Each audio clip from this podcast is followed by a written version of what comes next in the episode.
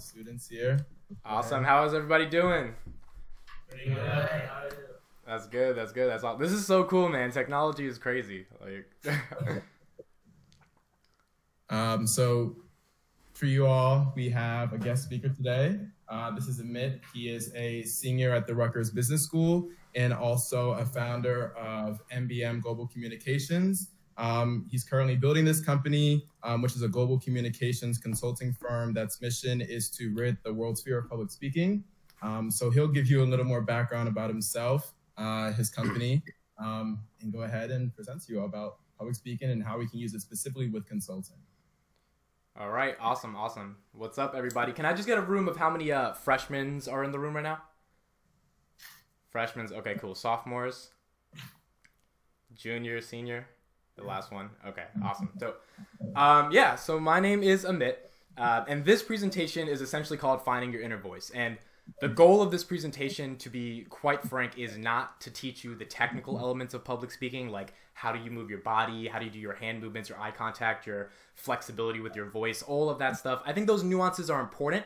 But what we do at MBM Communications, uh, and I'll get into what that is in a little bit, is we really take a philosophical approach towards teaching public speaking and we tailor it towards the clients that we're speaking to. So today, we're speaking to a bunch of consultants and we're going to be talking about finding your inner voice through the beauty of public speaking versus some of the technical stuff. But we'll get into some of that in a bit. Um, so, on to the next slide, just to give you guys a little context about me. Don't want to brag. Uh, I really don't like this slide, but I do need to establish some credibility so you guys know that uh, I know a little bit about what I'm talking about here. Um, I've been publicly speaking since I was 13 years old. Uh, in the seventh grade, I did speech and debate in high school. Uh, I won a decent amount of awards, and I went around the entire world. I was on the USA debate team my senior year, so I was traveling from country to country doing international public speaking competitions.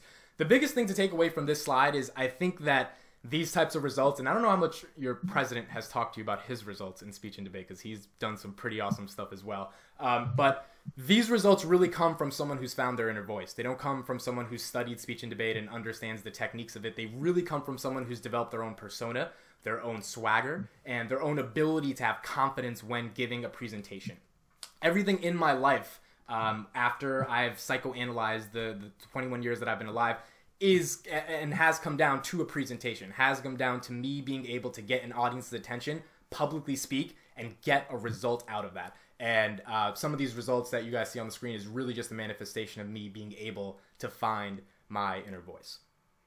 So, on to the next slide. Now, consulting. What is my relationship with consulting? So, first thing I want to just say before I get into my relationship is as a consultant, you are literally going to be publicly speaking for like as long as you are a consultant. Uh, if you're a first entry a- analyst consultant at Deloitte or Accenture or whatever big four you're thinking of going into, you're going to be giving presentations. A lot of times you're going to be making the slide decks and you're going to have to be in the managing director's room and you're going to be talking about something.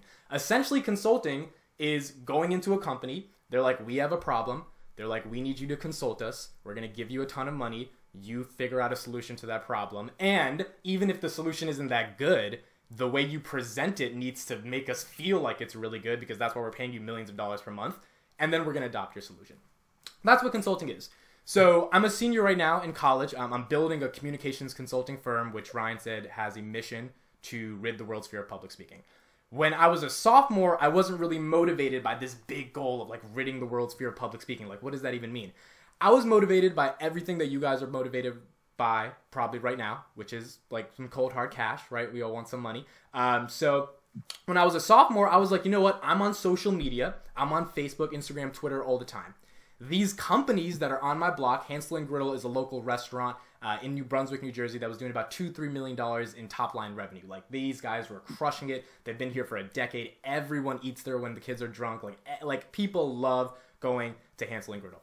So I was like, you know what? Why can't I start a marketing firm that is consulting companies that are in New in my like three minutes, five minutes away from my apartment in New Brunswick, and do their social media for them.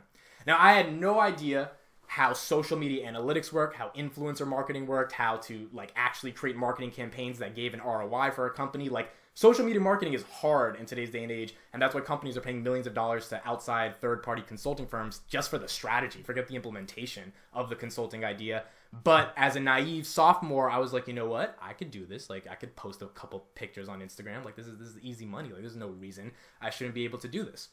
So why is this relevant to you today? Why why does this matter? Um, I walked into that restaurant and I was like, I want to talk to the CEO, and they're like, all right, buddy, like like do you want a burger or something? Like what, what do you what do you what do you want right now? I was like, no, I want to talk to the CEO. And the CEO walks from the office and he was like, are you that kid who sent me an email about like doing social media marketing? And I was like, yep, I am that kid. And he was like, come to my back office. So we go into his back office. I'm in his back office and now we're talking about marketing. And I do what all consultants should do, right? I was like, tell me your problems, tell me your concerns. I was like his therapist at the moment, right? I was like, just just tell me all the issues that you have going on. And he starts telling me all these concerns about how they're trying to get more like likes on Facebook and followers on Instagram and all this stuff because they're trying to real really build brand identity, right? They're already doing revenue. They don't need to convert for sales. They just want more brand equity in the Hansel and Griddle brand. In those 20 minutes, I convinced this CEO of a company that's doing $3 million. I don't know how many of you have done that, but that's some hard stuff to do to give me all of his social media passwords, to give me full access to him at any point that I needed him, to have weekly meetings with me on Friday. I convinced him to give out $500 worth of gift cards based on a Twitter campaign on hashtags that I was going to run. And if someone used the correct hashtag, he would have to give out those gift cards. I convinced him to do a myriad of things. I convinced him to essentially hire me as his social media consultant, not getting paid because I was just trying to get my foot in the door, trying to get experience within those 20 minutes. I failed. Uh, did a horrible job at it. Did not do a good job. The cool thing about being a sophomore and a freshman for the people in the room, and even a junior, is you're going to have these like ideas as you're young, and you're gonna like try to pursue them. They're completely going to fail. Like they're not going to succeed at all, but you're going to feel as if in the moment they have a chance of succeeding. So you're going to put all your effort in trying to make it happen, and then you might get some cool results, but eventually it's going to fail. But it's still going to be a really fun process. Ultimately, I failed, but as I look back on that and as we think about what is consulting, I start to become super introspective and I start to be like, wow, as a sophomore, as a 19 year old kid, in September of 2017, I walked into a restaurant. I said, let me talk to the CEO. I got into the back room of a CEO's office, which is like a hard thing to do, especially when a CEO is busy being a CEO. Had him sit down with me for 20, 30 minutes and convinced him to let me consult him on his company. The only reason that that happened was because of communication skills was because of the ability for me to, to be there be authentic be persuasive and convince him tell a story do whatever i needed to do to get his attention in some way that would let him in literally minutes decide that a 19 year old kid at, at the campus in which his restaurant is located on is going to handle his entire $3 million company's marketing. It was a really interesting thing. So why was that able to happen? And I can go through a bunch of more examples. What does that really mean in the context of me? I think what it means is I had my inner voice and I was on the journey of developing my inner voice. I think a lot of people can speak, a lot of people can talk. The people that get stuff done, the people that get experiences that didn't get paid off of it, but so unbelievably valuable for my confidence at that moment. I mean, I walked out of that restaurant feeling like I was high on life, that I just was able to pull that off. I think that really comes from finding your inner voice. So, if we go to the next slide, today's presentation is going to be about the philosophical orientation that we have towards public speaking. I think most of the fears of public speaking, and when I mean fear, I mean in two ways. I work with clients that literally stand up and they, they start crying like like like like a tragedy happened in their life because they can't speak and they see people looking at them and they literally like they don't, don't know how to breathe and it's a really really bad thing and i've also seen people who can get up and they can speak but whatever's coming out of their mouth isn't worth listening to because the fear of public speaking isn't just literally afraid to speak. It's not knowing what to say because you're not confident enough in what to say because you don't have the courage to say what you want to say because you have this external arbitrary fear that is delegitimizing and over determining your capacity to actually say something meaningful. So, in the three years of, of me really building this company, I've, I've realized that the fear of public speaking, the ability for people to find their inner voice, it all has to deal with mindset and philosophy, and very little of it is technical. Like you see TEDx speakers give amazing speeches. A lot of that stuff is technically coached, the way they move, the way they inflect their voice, all that stuff. But the ability to get on a TED stage, that that is a prerequisite in my opinion, and that deals with philosophy. So the three parts to dealing with understanding public speaking from a philosophical perspective is one, understanding your mindset. Today we're to get all into what a mindset for, for effective communication strategy is. Then you get into your inner voice. This is the introspective journey that's taken me, you know, four or five years to be able to really feel confident with. And I don't expect in a 30 minute presentation for this to happen. But I think today's presentation should give you the framework to facilitate the thought process of beginning to find your inner voice. And then comes fulfillment. And we'll talk about fulfillment in a little bit. But fulfillment is really just like the happiness and joy in life.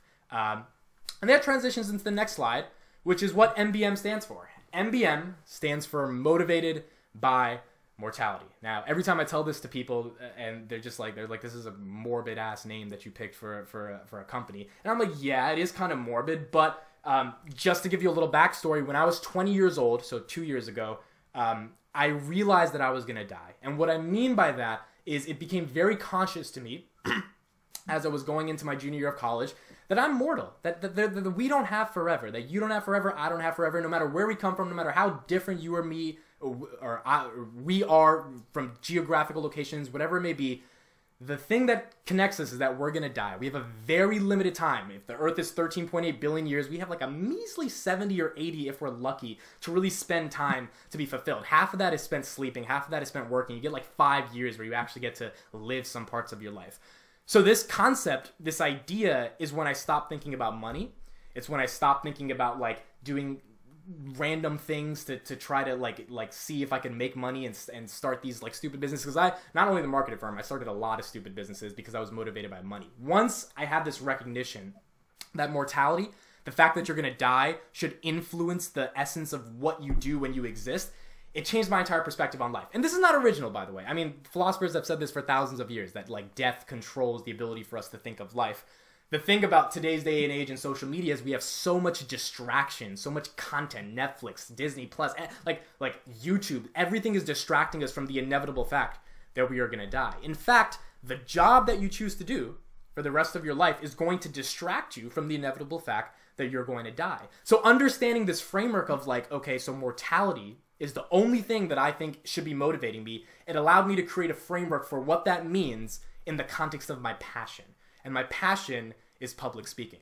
So at 20 years old, I was able to be really introspective and figure out okay, I've been doing public speaking for 10 years. I don't know why I tried to start businesses that weren't in my passion because this is what I really want to do. So I said, screw everything else. I'm going to go all in on this. I genuinely love it.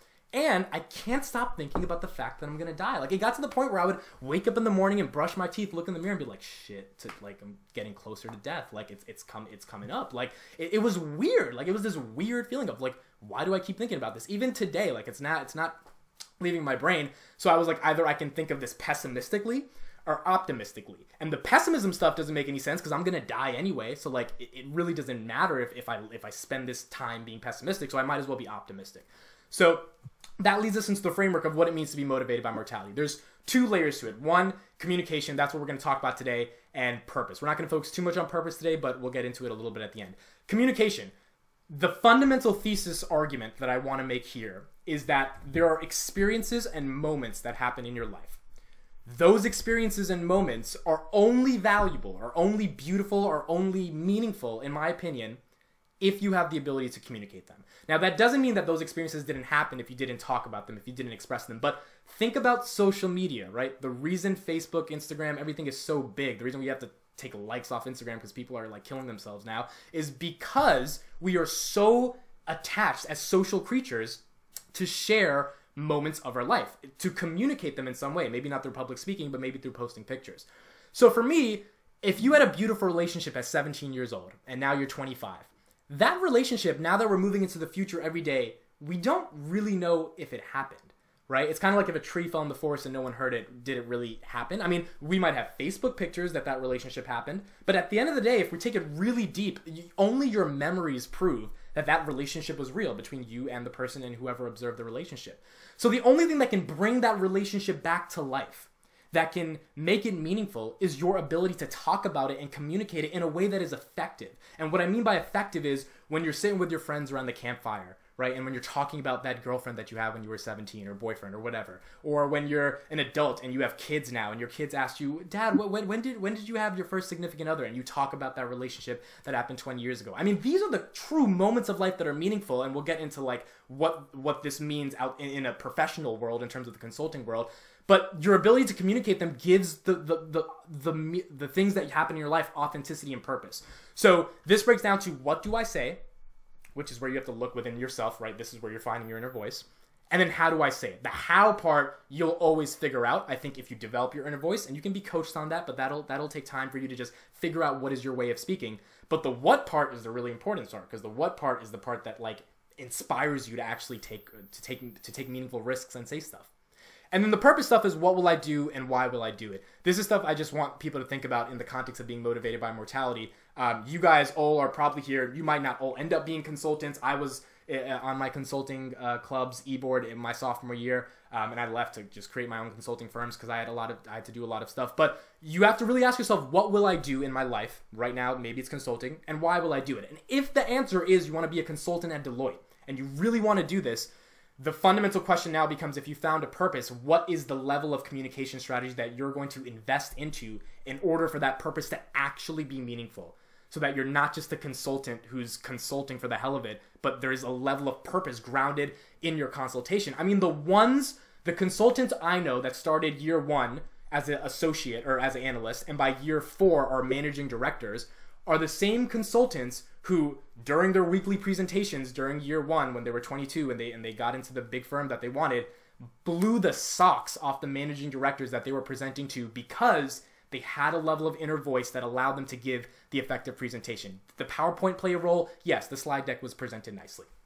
Did they project their voice to the entire audience? Yes, everyone in the back of the room could hear them. But at a fundamental level, there was something something that we can't even explain that stuck between the process of communication between the speaker, the consultant, and the people in that room that are controlling the consultant's destiny to move higher in the industry. Those are the ones that are going to thrive in this industry, um, and that's why I think it's very important to find your inner voice in order to be able to thrive. So that leads to the next slide, which is before you become a consultant, you need to consult yourself. There are so many people I go to college with who, have, who are going to Goldman Sachs and JP Morgan and Deloitte and all this stuff. And when I ask them and when I talk to them, I'm like, so, so why are you doing this, right? Like, what's the purpose of this? It, it, they have no fundamental way to communicate this other than stability, money, or so that I can go to work five days in the week and then from Friday to Sunday I can get drunk and do it over again. And I have the money to get drunk because I'm in a nice consulting firm. And that is a really stupid reason for me to become a consultant because you are someone going into a company offering strategic, valuable business advice and you're consulting other people before you've even consulted yourself. So, what I mean by consulting yourself is really being introspective enough to have the audacity and the to, and the and the necessity to ask yourself why you're doing what you're doing. And if you've come to that answer then asking yourself how do i communicate why i'm doing what i'm doing? I think my friends who are going to goldman sachs right now in the next five years are going to be fundamentally unhappy because i'm building a company with the mission to rid the world's fear of public speaking. That doesn't mean i'm better than any of my friends but that does mean i've articulated a level of purpose that i think is meaningful and I think people doing consulting a lot of times they don't find that level of purpose because they don't understand it. And for all the young people, freshmen and sophomores in the room, I would highly recommend trying to develop that purpose, trying to develop that sense of meaning. You only do that when you find your inner voice. So that leads into the three aspects of what it takes to find your inner voice. This is the first aspect, and this is called taking risks. Uh, now, in the middle, you will see a uh, one year old Amit uh, who just dropped a bunch of cookies, and I was trying to clean it up before my mom caught me. So I had the uh, dustpan and broom when we lived in the apartments, and my mom saw it and she took a picture of me. Now, the reason I love this picture, like the reason I think this picture embodies the essence of who I am, is because I have a lot of hair, and now I also have a lot of hair, so that's pretty cool. But the real reason is mainly because I, at, at one year old, at one years old, I was willing to take the risk to get these goddamn cookies that are on top of the counter and be like, I'm gonna eat this cookie and no one's gonna stop me. And obviously, as one year old, I couldn't control the cookies. It fell all over the floor. And I had the audacity to be like, I'm gonna get the broom or the the the the, the whatever you call it, the dustpan and broom, and I'm gonna clean it up before anyone finds out. That was the level of thinking that I was on at one years old. And now that I'm 22 years old, it really comes full circle because re- what I realized was I was into taking risks. And I was into taking risks at such an extreme level. And in every stage of my life, I've continued to take risks. Right now, I'm taking a risk because I'm trying to be an entrepreneur. Basically, I'm unemployed, right? And I'm trying to like build this big ass company. And that's a really cool risk. But as I was a young child giving presentations all throughout seventh grade and eighth grade and ninth grade and then 12th grade and then college, I've consistently taken risks during my presentations and my public speaking skills. When I was a debater, the reason I was the third speaker in Croatia in 2015 was because I remember I, I took a risk with, with my with my speaking in a lot of my speeches. I was talking about random stuff that I was trying to uh, connect with in terms of the audience because the audience there it was an international tournament. They didn't really speak English, so I was like trying to adjust and take all these weird analogies and make them make them real to this non-traditional audience I've just always been taking risks. The framework for taking risks and how it relates to consulting and public speaking. It's very simple. If, if you don't take a risk, you're going to have a regret. Now, a regret doesn't mean that you hate your life. A regret doesn't mean that your life is meaningless, but it does mean that when you're going to die, right? Because we're talking about mortality, there are going to be some things that stick out to you that are going to make you fundamentally scared uh, and fun, not scared, but really sad that you didn't take those risks during your life. I mean, no one at the end of it is like, I played it really safe and it was awesome. It's like, no, it's like you, you're mad or you're sad you didn't ask that girl out or you didn't do what you really wanted to do. You didn't start that company. This is not saying everyone has to be an entrepreneur or anything. This is just saying that risks are really, really important to take, especially in the context of public speaking and presentation. Public speaking and presentation and presentation skills necessitates that you you're not boring, right? Like I like I I'm in college right now. I'm a senior and I sit through my business policy and strategy classes, which I'm to get to in a little second, a little story from there. And I see these presentations in class, and it's like I just want to cry. Like I remember one time I fell asleep like this, and then I woke up and I was like, class was over, and it, it was the the presentations are so boring the people have no thought and, and and and necessity to be like wow i have an audience here. I should probably entertain that audience. I should inform that audience. I should make the moment of that presentation meaningful. They just want to get through the presentation. And the problem here is you might end up with a b plus and a right? You might get the grade you want but the problem is you don't have the level of impact that is going to professionally develop you as a human being. And when I was in seventh grade, I remember giving presentations, and I, I really remember putting a lot of work into the PowerPoint and, and, and the, the style of delivery, and I would practice it at home before I went into class the next day. And I remember my teachers were really blown away at a young age because they didn't expect like a good presentation.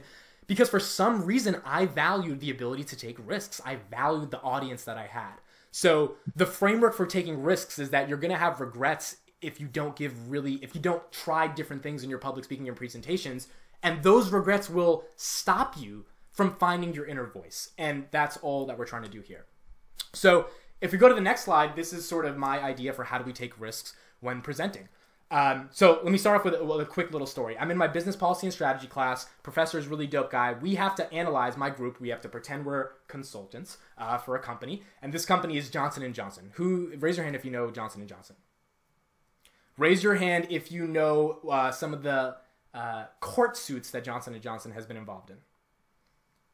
Uh, you all the way in the back with the glasses. Can you tell me what they what they're dealing with? They're uh, in their baby powder. Wasn't there like uh, one of them was uh, car- carcinogenic? Yeah, they had a they had a ton of asbestos in their baby powder. And what's there's a second one that happened in August that cost them about 500 million. Does anyone know about that one?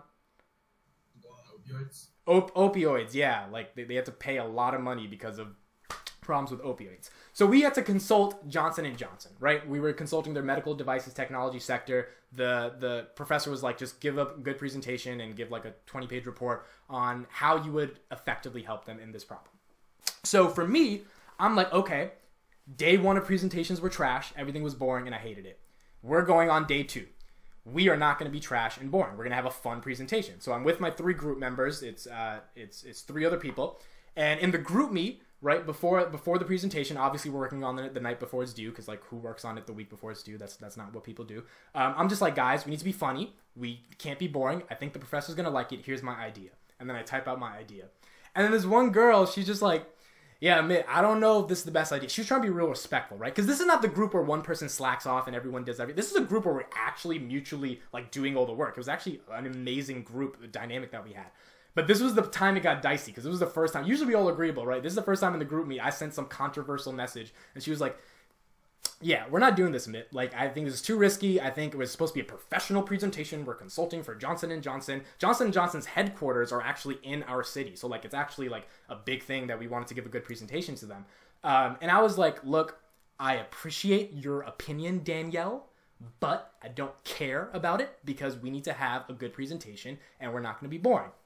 And after a bunch of jabs, jabs back and forth, I was like, look, what's the worst that can happen?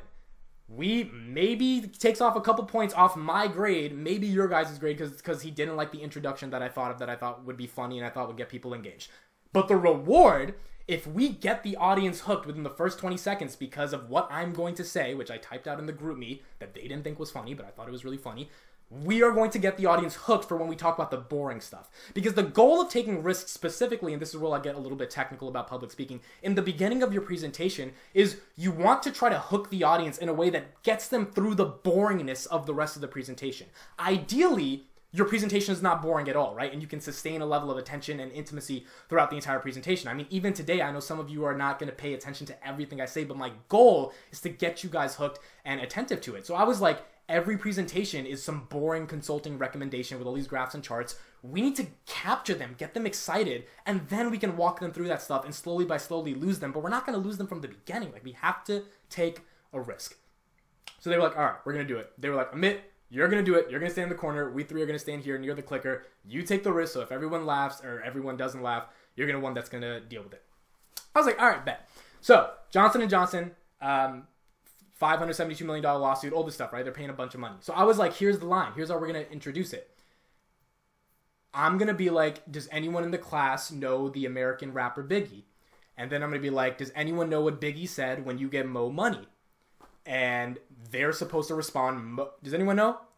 Problems. Mo problems, right? So I was gonna. So the, the, the little transition. This is all I wanted to say was Johnson and Johnson has made Mo money, but they're dealing with Mo problems, and we're here to help them today. And that's it. That's all I wanted to say. I thought it would be super funny, and they were like, "No, you can't do that." I was like, "No, I'm gonna say that." And then we had to execute it, right? So I'm on the stage. We're we're in the presentation, and the the risky thing is if no one knows about Biggie or no one knows the second line to that lyric, then I'm I'm pretty screwed, right? Because like that that's what makes it work. So that's the cost benefit analysis in relation to the risk. That's the first part. There's a cost to doing this, which is that no one knows anything, and then I have to say the line, which doesn't give us the impact that we want it to do. Especially because if no one knows the lyric, then me saying the line doesn't really matter because it's not relatable to the audience, and we need to have audience analysis and audience connectivity, which is another sort of technical element of public speaking. But the benefit is that we get everyone interested.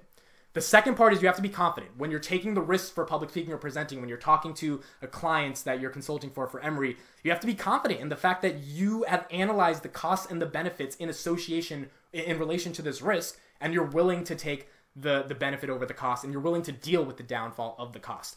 The third part is you value the reaction way more than the potential flop. So for you guys, it, I mean, this is uh, the potential flop could be worth upwards of millions of dollars at a real consulting company, right? So this is a real risk you have to be associated with. But in senior year of college, I was like, what's the flop? Like, what? He's gonna give me like a B plus? Like, I like I don't care. Like, like what's gonna actually happen? So I said it. I said the line. I was like, "Does anyone know when you get Mo money?" And someone in the room said Mo problems. And then I said the line. The whole audience started laughing. Everyone was interested. This cute girl in the black, she was smiling and looking at me. I was like, "Yeah, I know you like that." And it was just a really, really, really funny thing. And the professor, this 50-year-old white guy who's bald, is laughing. And he wrote on the final comments. He was like, "That was an awesome introduction to the Biggie line. Really enjoyed your presentation. I think we got like a 95 in the presentation." I say that to say that the, the the reason I created MBM Communications is because that feeling of the benefit of the risk is what provides me my happiness in life. And I've gotten that feeling many, many times in classroom presentations, in international debate tournaments, in in um, in conversations interpersonally that I have with people that I really care about that benefit is a high that I that that no drug could ever replace. And I want to keep that benefit and, and, and the risk associated with the benefit, because that's what gives the that's what gives the benefit the high, is the fact that it could be a cost for the rest of my life. And that's what I'm trying to do with MBM communication. So finding your inner voice is really trying to figure out what is your level of risk and uh, what is your level of how how risky are you? What is your level of risk calculation in relation to public speaking and presentations? And in terms of consulting, you just have to figure out what you want to do when you're consulting and how many risks you really want to take. So that goes on into the next slide, uh, which is the second pillar of being motivated by mortality as a framework to get over the fear of public speaking, which is not caring what other people think. I mean, this guy right here who's who's struggling on the screen, he cares a lot about what other people think, which is why he's struggling at the podium. The number one reason for why I've dealt uh, when I've consulted with clients and, and tried to help them with their communication strategy is that they care a lot about what other people think. I mean, they overcare about the people in the audience, the people watching them, the people who are judging them, the people who are giving them the grade, whatever it may be. There is this like fundamental evaluation of, of, of what they think and their opinions, and that overdetermines their ability to actually act. The, the, the key thing about public speaking and presenting is you have to let go of that belief in order to give effective presentations. Now, some people let go of that belief and they get on stage and they give a presentation. But the presentation still sucks and it's still trash because they still care about what other people think. So they got over the first level, which is like getting on the stage. They're not afraid of like people looking at them in the audience, but they weren't able to get over the second level, which is actually developing their inner voice by really not caring about what other people think. And what I mean not caring about what other people think, and I'll get into this a little bit more, is that it doesn't mean you don't take their criticism seriously. It doesn't mean you don't listen to them. It does, especially if they're your boss and they're paying you, right? Like it doesn't mean you don't value their opinion. It just means that you have a fundamental belief in your opinion and your mindset, which can be altered by other people's, but it's not determined. It's not contingent upon other people. And so many TEDx speeches that go horribly wrong is because they see the audience and they're thinking of they have this unique and creative idea, right? The goal of TED is like original idea, spread an original message. Some people have a beautiful original message influenced by a life experience, but when they get on the stage, it's hard for them to communicate it because they're so worried about what other people think about their original experience. The beautiful thing about original experiences is that it is original, which means if you care about what other people who have not had that original experience think about what your experience is, it's going to delegitimize your ability to believe. Like, and not, not just believe, but truly believe in the authenticity of what you're trying to do. So, if you go into the next slide, um, how do we not care about what other people think? One, I think the first step is recognizing no one cares that much about you. Uh, this is something that we have to understand for life and public speaking. It's that, like, if you give a 30 minute presentation and you bombed it and it sucked, it's like, okay, people went home. Maybe they didn't get their money's worth, but they move on with their life. You move on with it. Like no one cares that much about with you. And this goes back to be motivated by mortality. Like you, you are, you are, you are born alone and you're gonna die alone. It doesn't matter if you were married. It doesn't like it. You're you're dying alone. At the end of the day, it's you and your tombstone. And at that moment, once you start to really understand that from a philosophical level, finding your inner voice becomes sort of necessary because it's like, are you going to go your entire life thinking about what other people think about you till the day that you die when ultimately you die with yourself? Or are you going to allow yourself to be open and have your own freedom of opinion? Um, the second thing is you don't have time because opinions cannot overdetermine actions, right? So, like literally, your every second of this presentation, you all have gotten closer to the to, to your inevitable death, and so have I which means we don't really have that much time for other people's opinions to overdetermine our actions. In the context of the consulting industry, I mean, this is really important, right? If you and your team have like developed a strategy that you're going to present to a client, like your client has paid you to come up with a strategy and a solution. That doesn't mean your client is entitled to accept that solution, but they've reached out to XYZ consultant because they value ABC strategy. So if you're not if you don't have the conviction of your beliefs to like develop this strategy and then present it in a way that doesn't value the company's uh, opinion in general of what your strategy may be, then it's not going to work right? You're never going to get the actual ROI that you want. I mean, think of social media comp- social media marketing companies that were started around 2010, 2011. They had to go and pitch major corporate clients to put millions of dollars into Facebook and Twitter and YouTube, and they the ones who won are the ones who didn't care what those company executives were like yeah but we want to pay for tv they would get up in that presentation. They would be like tv is screwed. Netflix is going to kill them. No one's watching commercials anymore. Everyone goes on their phone when the commercial comes on. Put your money here. And the companies that won were the ones who were influenced and persuaded by that presentation and took the risk and took the gamble. If those consultants had overvalued the opinion of those corporate clients at that day and age we would not have what we have in today's day and age we would not have the world that we have. I mean, it, it, it's it's just the level of not caring about what other people think, and it's it's the level of, of, of, of telling stories that are effective because you don't care that much about what other people think. Think about why Disney Plus has 10 million subscribers in a day. It's because for the past, past hundred years, they've done creative storytelling without caring about what other people are going to think. They were just going to tell their stories from their most authentic level. They weren't going to value everyone else's opinion, and that led them to becoming the, the behemoth that they are today. And then finally, you take their feedback seriously, but you make the final decision, right? So it's like, yes, we understand your thoughts, your criticism, we're, we're willing to change, but we are going to present you with a solution as consultants, and either you're going to take it or you're not, but we're not going to doubt our ability, if, if we believe that we're some goddamn good consultants, to think of a good strategy uh, for your company. This leads into the final tack, which is the the, uh, the second to last slide, which is having an impact on people. So taking risks, not caring about what other people think, and having an impact on people. These are the three pillars to being motivated by mortality and using those three pillars to develop a philosophical framework to allow you to find your inner voice, which I think will help you in your journey to become public speaking. If you're not having an impact on people, life is just kind of boring, right? I think as freshmen, as sophomores, and I was in the same position where we're thinking of like, what can I do for myself? How can I like get myself to get on? And that's important. And you have to be selfless or selfish to be selfless in the future because you have to be good before you try to help the world. But whatever you're trying to do has to be about service, or else you're going to end up like this guy in this picture who's walking a very lonely road. And I think everyone should walk this lonely road. They should become introspective. They should try to figure out who they are, become self aware. But at the end of the day, if that self awareness leads to the fact that you want to buy a Lamborghini because you think like that's the level of awareness that you're at, I, I think that's not a good path to happiness or finding your inner voice.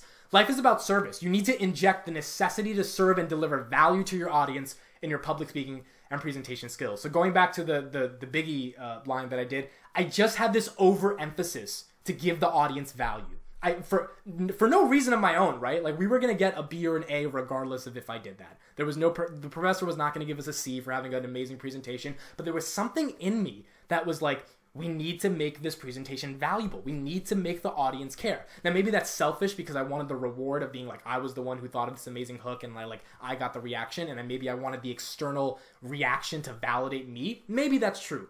But on a secondary level, I think what is really true is I just have, and I've had throughout the entirety of my life, whether it's in interpersonal conversations, whether if it's I go to India every five years and I'm the life of every conversation with all my family members, it's always to overvalue, to give something back to the people you're communicating to, whether it's around the campfire or whether it's it's in a multi-million dollar deal that you're trying to get at a consulting company. It's the necessity to give value. And once you understand that the necessity to give value over determines your ability to give a good presentation, the presentation is going to end up good. Because you're going to think about the pictures that you put in your PowerPoint. You're going to think about the text and the font that you make in, in your slides. You're going to think about the authenticity for which you deliver. You're going to think about the word choice that you use. You're going to overanalyze the way you present. And you're going to use that overanalyzation with a fundamental emphasis on other people, on the audience. And you're always going to over deliver at that point because once you care about the audience, even if your presentation is not amazing, and you guys have to go through a lot of sucky ones before you get to good ones, um, audience analysis and audience over delivering is always what's going to matter.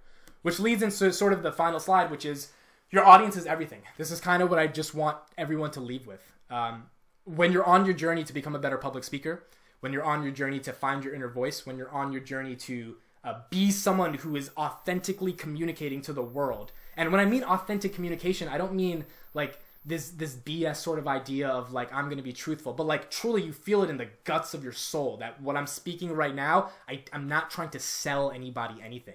Like I'm not trying to sell you guys on being good at public speaking. I'm speaking from my experience that public speaking has led me to find happiness. And I think all that we're trying to do in this world is communicate our perspectives that hopefully help other people in some manifestation in whatever category it may be. For me, it's about how can I be happy? And, and I've been motivated by mortality, and I've used the medium of public speaking with an emphasis on my audience to become happy in life. And all I want to do at MBM Communications is not make money, because if I was wanted to make money, I would go work at Goldman Sachs. I'm going to be unemployed for the next couple years trying to rid the world's fear of public speaking, whatever that may be, because I just have this necessity to give back to the audience. Um, so if you understand that your audience is everything, if you take risks, if you don't care about what other people think, and if you have an impact on people while not caring about what they think, then I think you will become phenomenal and hopefully go on an amazing journey, one of the best journeys of your life to uh, to find your inner voice. So on the last slide, I really value and appreciate your time, and I'm open for any questions. Thank you guys.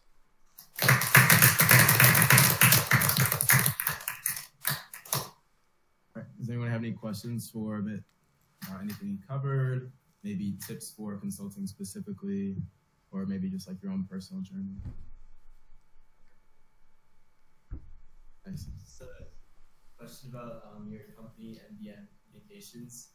So you're consulting like individuals on public speaking. How does that? What is your like business structure like right now? yeah, good question. Um, so for the past year or past two years, I started this in uh, December. No, yeah, well, December 2017. Yeah for the past two years, we've been doing mainly individuals. Um, I got one corporate client last summer, so that's been pretty good.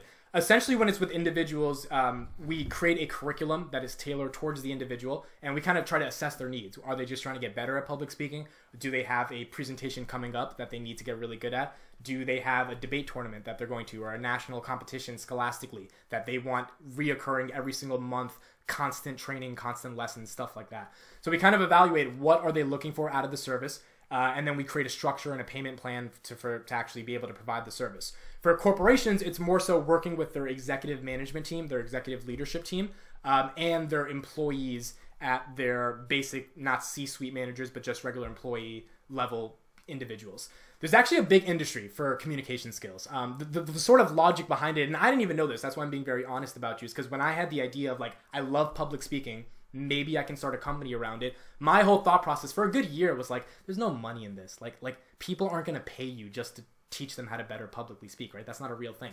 Started doing a lot of research and basically for for corporations, I mean, their main end goal is that if our employees can't communicate, that's why if you go type in Deloitte first level entry analyst right now on Google, the first thing you'll see behind qualifications before the old technical qualifications is excellent communication skills a lot of companies have lost a lot of money, whether it's in the boardroom or just because of HR problems from employees that can't communicate. And then you got to fire the employee and then you got to give them a severance package and it just becomes a mess. So companies over the past about 20, 30 years have recognized that if we put a value on communication and we can find some type of metric to monetarily price that value, we can probably get an ROI.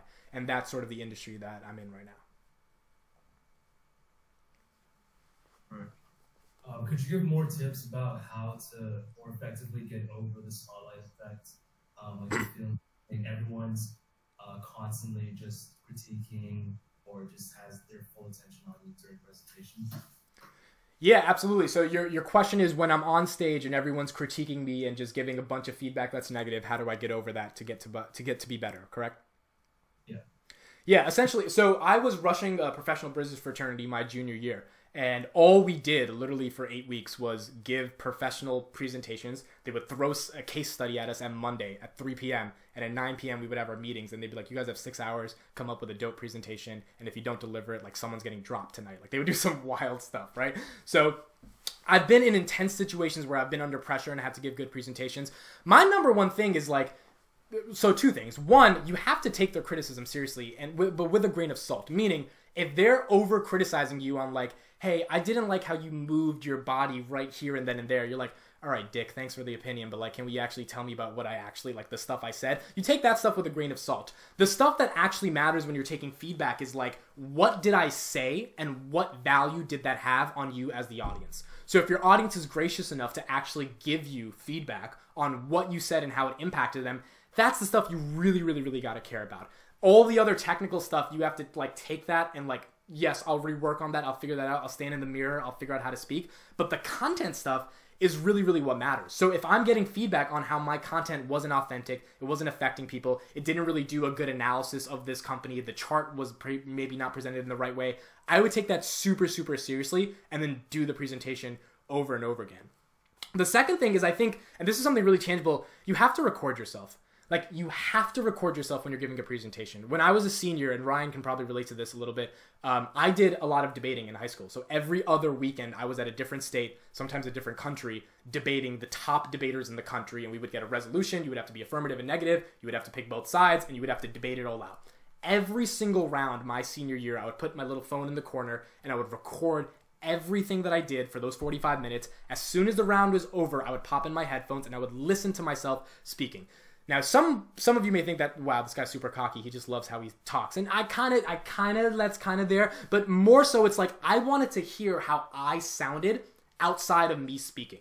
And I, and, in debate, your currency, your money, your commodity was the judge's ballot because that ballot allowed you to further continue in the tournament. If you didn't get enough ballots, you would be out of the tournament, and then you wasted money traveling across the country because you you didn't do well at the tournament. So for me, it was like this overemphasis on I need to hear how the judge thinks about how I sound.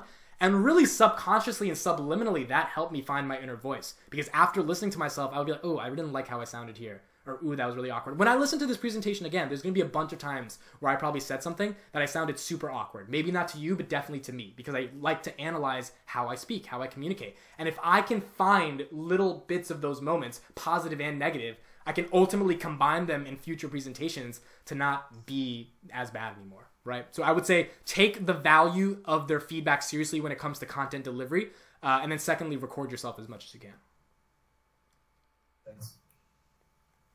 Mitt, I have a question about. So I guess we're all working on our final presentations, um, and like in the next like three weeks, we're going to be like presenting it both to our club, our clients, and we're even gonna have like a public event. We invite people to see the presentations that we make. If there's anything that we can work on, maybe you know, focus on the next three weeks on to make sure that when we do present to our clients and when we communicate our recommendations, we do it in the most effective way possible. Uh, is there anything in particular you think that you know we can hone on in the next few weeks to make sure that we, we communicate our recommendations?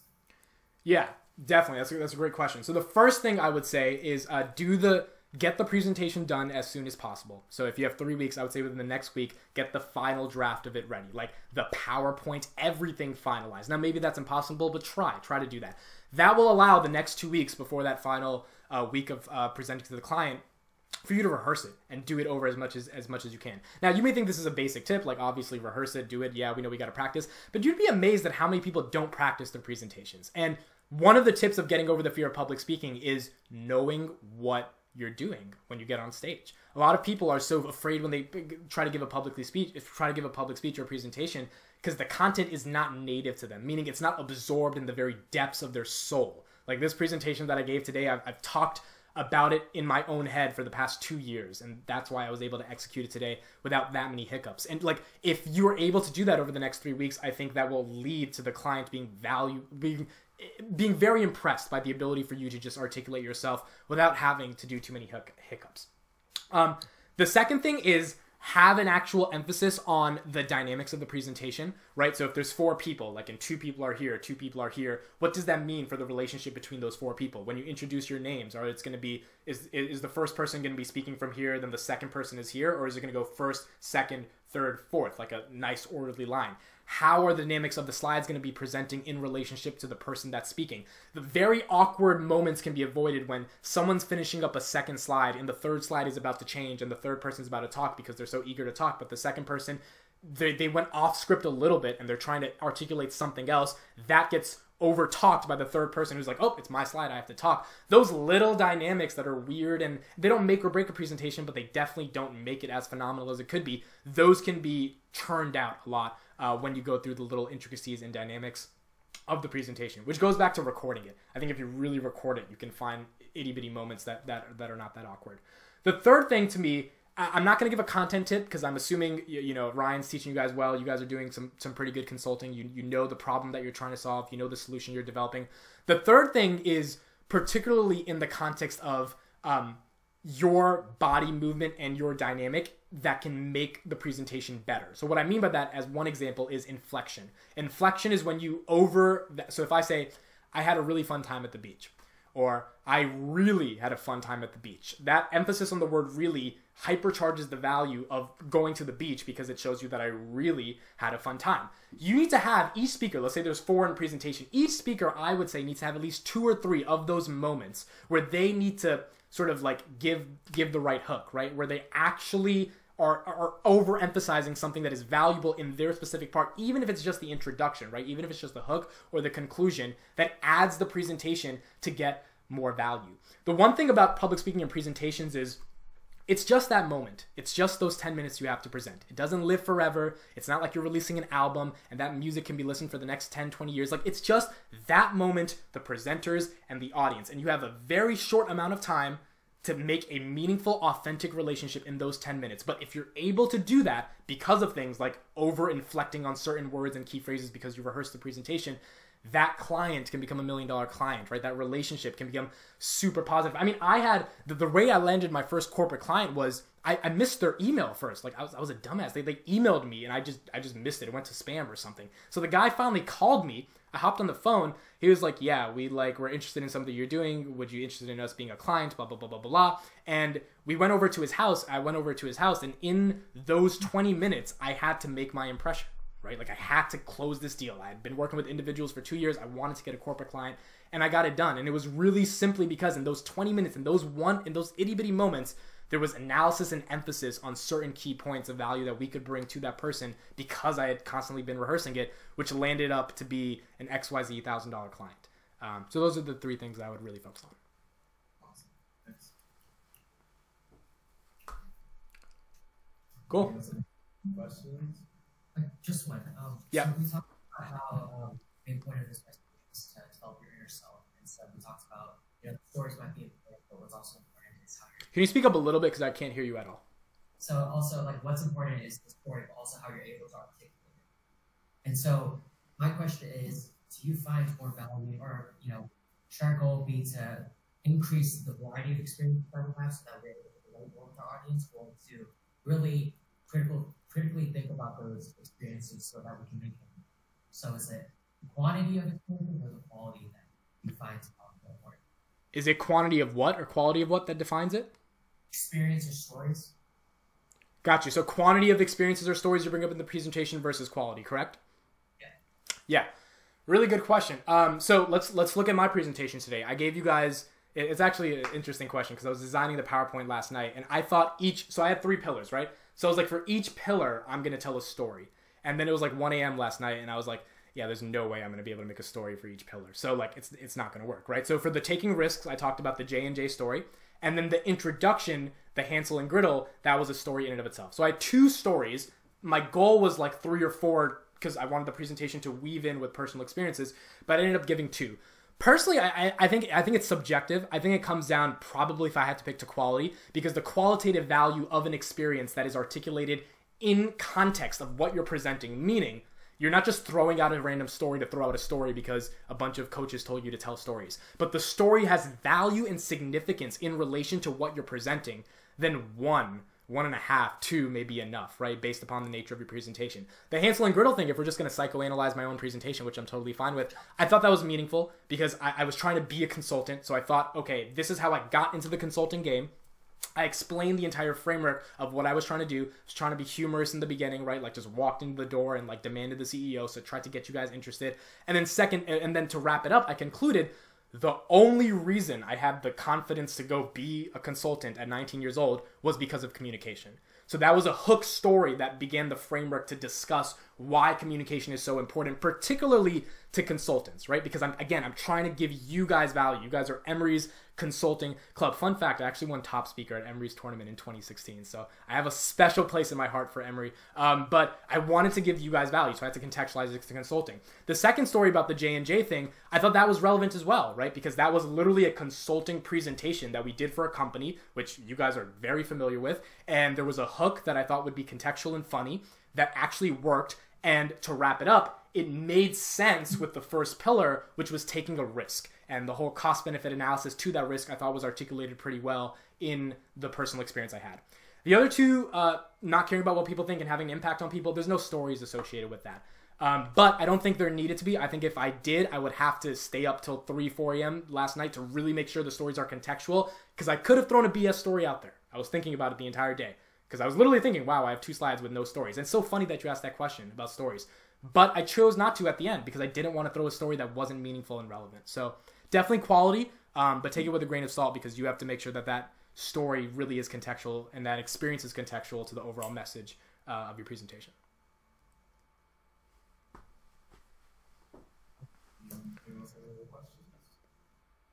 Cool. Awesome. Thank you guys. I really appreciate it. This was really helpful. So I'll follow up with you. Um, but yeah, thanks again for being able to do this session with us. Absolutely, man. Thank you guys for the opportunity. I really appreciate it. So, um, if, if you guys could do me a huge favor, I know I hate to sell. I have a YouTube page with 57 subscribers. If you guys could subscribe to me on YouTube, that would be amazing. You don't have to. We do a public speaker podcast every week. I interview public speakers in the industry. If you're genuinely interested in getting a little bit better at presentation skills or public speaking or like the mindset of public speaking, I talk to a lot of dope people on that podcast. It's called Amit Kukreja Public Speaking. Just type in that uh, and check out some. Don't even subscribe. Watch some of the content, and then if you find value, then subscribe. But um, yeah, that's my final sell. And thank you, Ryan, for, for hooking this up. I really appreciate it, man. All right. Have a great night. All right. Good night. Night.